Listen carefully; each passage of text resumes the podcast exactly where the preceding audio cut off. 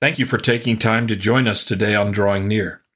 This podcast is designed to help in drawing near to God through reading God's Word and then applying its truths to our lives. If I can be of assistance to you, feel free to reach out to me through my email address in the description section of this podcast. One of Jesus' disciples has left the upper room to betray Jesus, and Jesus openly declared he knew of it.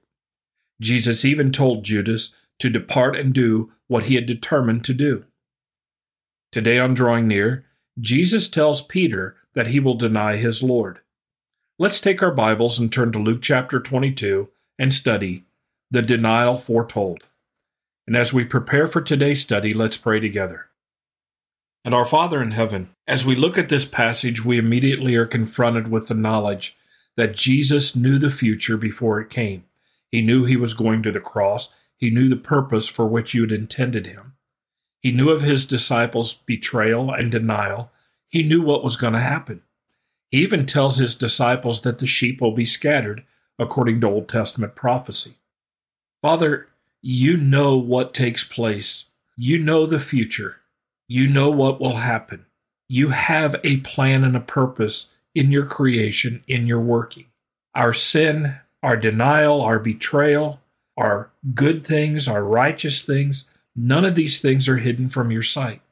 And yet you are gracious and merciful. You are patient. You are forgiving. Father, we thank you so much for these things. We thank you that we know you, the true and living God, and we know you by faith. Now, Father, open our eyes and our ears to the truth of your word. It's in Jesus' name that we pray. Amen. Today we'll begin reading in Luke chapter 22, beginning in verse 31. And the Lord said, Simon, Simon, indeed Satan has asked for you, that he may sift you as wheat, but I have prayed for you that your faith should not fail. And when you have returned to me, strengthen your brethren.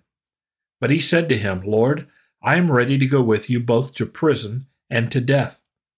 Then he said, I tell you, Peter, the rooster shall not crow this day before you will deny three times that you know me.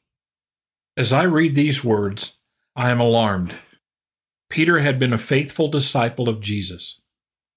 We have no indication of anything but his true commitment to the Lord. Judas had been a thief and a robber. He had kept the money box and he had taken from it. He had had problems. We had seen them develop a little bit toward the end of Jesus' ministry, but we have seen nothing from Simon. Yes, sometimes he's a little impulsive. He's a little brash in some of his claims, and Jesus calls him out on it.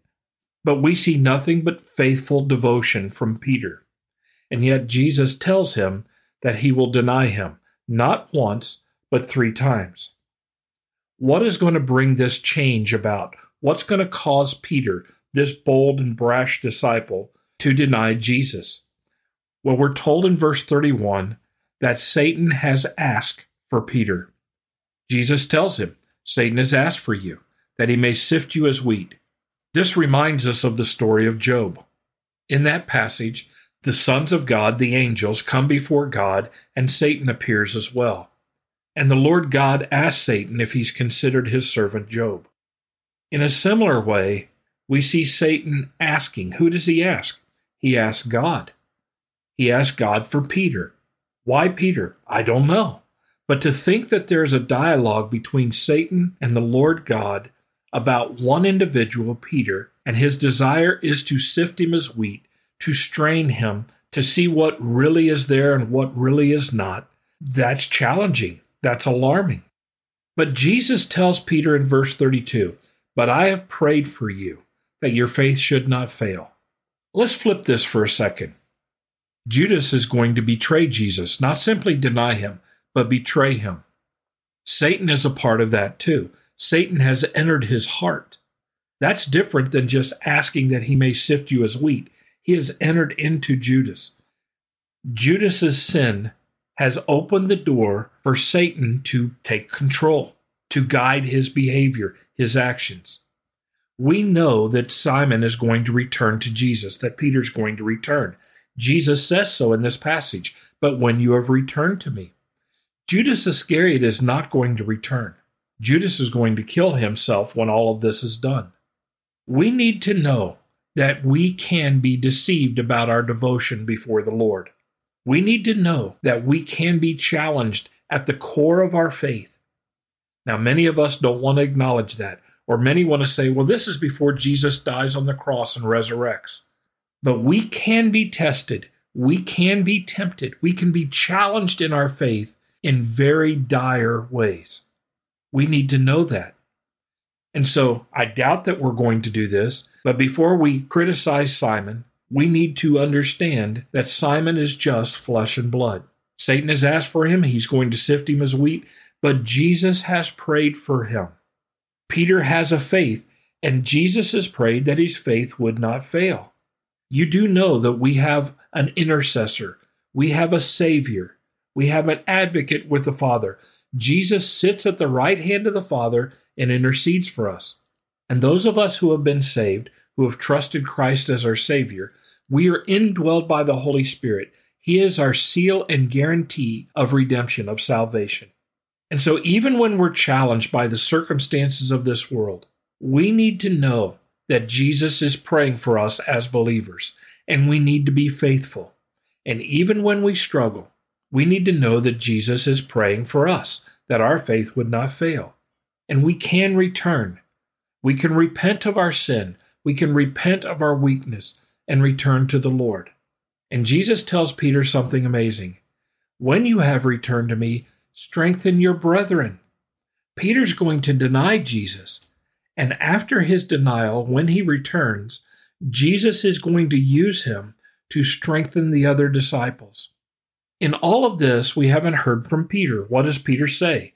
Well, in verse 33, he says, Lord, I am ready to go with you both to prison and to death. Now, I believe Peter means this with all of his heart. We even see him in a garden a little later with a sword in his hand ready to fight for Jesus. But when the sword is removed, Peter runs, he flees. Peter commits that he's willing to die with Jesus or go to prison with Jesus. But Jesus reaffirms what he's already told him. He says, I tell you, Peter, the rooster shall not crow this day. It's going to happen today before you will deny three times that you know me. Peter's not simply going to deny Jesus, feel bad, and return. He's going to deny Jesus over and over again. He's going to deny Jesus and be confronted with that denial in his heart. He's going to deny Jesus again and be confronted once again. He's going to deny Jesus a third time. And the Bible tells us that after Peter denies Jesus the third time, Jesus, from where he is being tried before the Sanhedrin court, makes eye contact with Peter. I cannot comprehend the guilt, the shame, and the remorse of Peter. Many people would not return from such guilt, shame, remorse, such failure. But Jesus has said, I know you're going to deny me. I know you're going to return. When you do, strengthen your brethren. Sometimes our failure and coming through that failure by the grace and the mercy of God enables us a unique position, a unique opportunity to encourage others. When I am forgiven, I can share with others that God forgives. When I have failed and returned, I can tell people how God is patient and kind and he receives sinners. That doesn't mean we should think lightly upon sin or denial or betrayal. We should never do that. But we need to know that we are but flesh and that God is patient and long suffering with us. And when we have failed, we must repent.